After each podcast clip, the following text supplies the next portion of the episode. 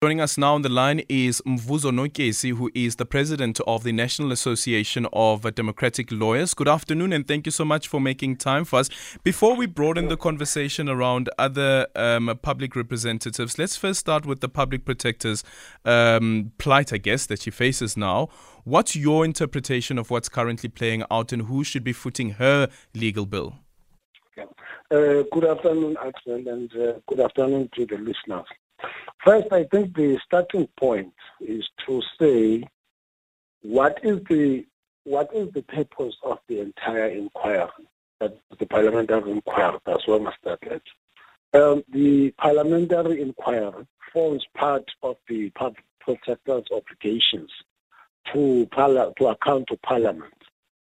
So when she uh, to that inquiry, she attend as a public protector and in terms of her suspension letter by the president, um, it was specifically stated that uh, the public protector will continue to receive salary allowances and other benefits that attach to the position of the public protector during the period of her suspension. Therefore, that would mean the public protector remains a public remains a public protector, but a suspended, Abeti a suspended one. Mm-hmm. In such an event, she is enjoyed in terms of the Constitution to receive all the rights that accrue to her as a public protector.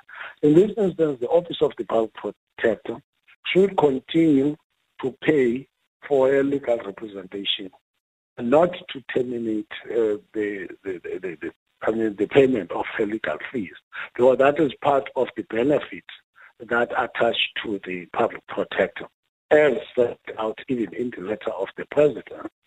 Now, that being the position, that uh, the office of the public protector, which receives its budget from Parliament, I mean, there's a budget voted for, from Parliament that uh, uh, comes from National Treasury and so mm. forth that budget would include the defense of the public prosecutor's office. And in terms of the right of legal representation, one would recall that before this, the, the rules initially did not uh, provide for legal representation. Yep. But when the matter went to the Constitutional Court, the Constitutional Court declared those provisions as unconstitutional and went further to say the public protector is entitled to legal representation and including a legal representation of her choice. Clearly, on those bases, uh, she's entitled to be funded by the Office of the Public Protector. If there are no funds, Parliament must make funds available to the Public Protector. I mean, that's the simplest thing is that. And, and, and, and if we expand that conversation and let's speak, for instance, about um, the, the possible impeachment process of the Judge President of the Western Cape High Court Division. Yes, yes. Um, if, for instance, Parliament would have, would have decided that there should be an impeachment process of the President. Yes. In those cases, then who would be footing the bill? Would the individuals have to foot their own legal no. bills? Not at all. Uh, Parliament uh, would be responsible footing of those bills. For instance, as regards the uh, the judge president, I think uh, their funding comes through the Ministry of Justice and the, the state attorney. They will have to receive the full assistance because they, it's part of the accounting process.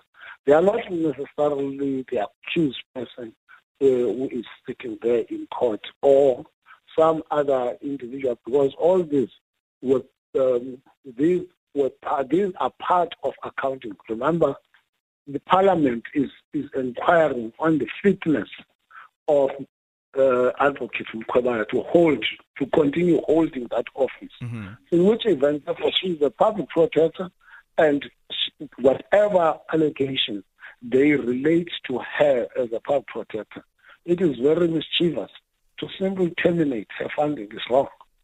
Thank you so much for your time. Mvuzo Notyesi, President of the National Association of Democratic Lawyers, 0614 104 107. Your tweet at Aldrin Sampear, and our studio line is 086 uh, 2032.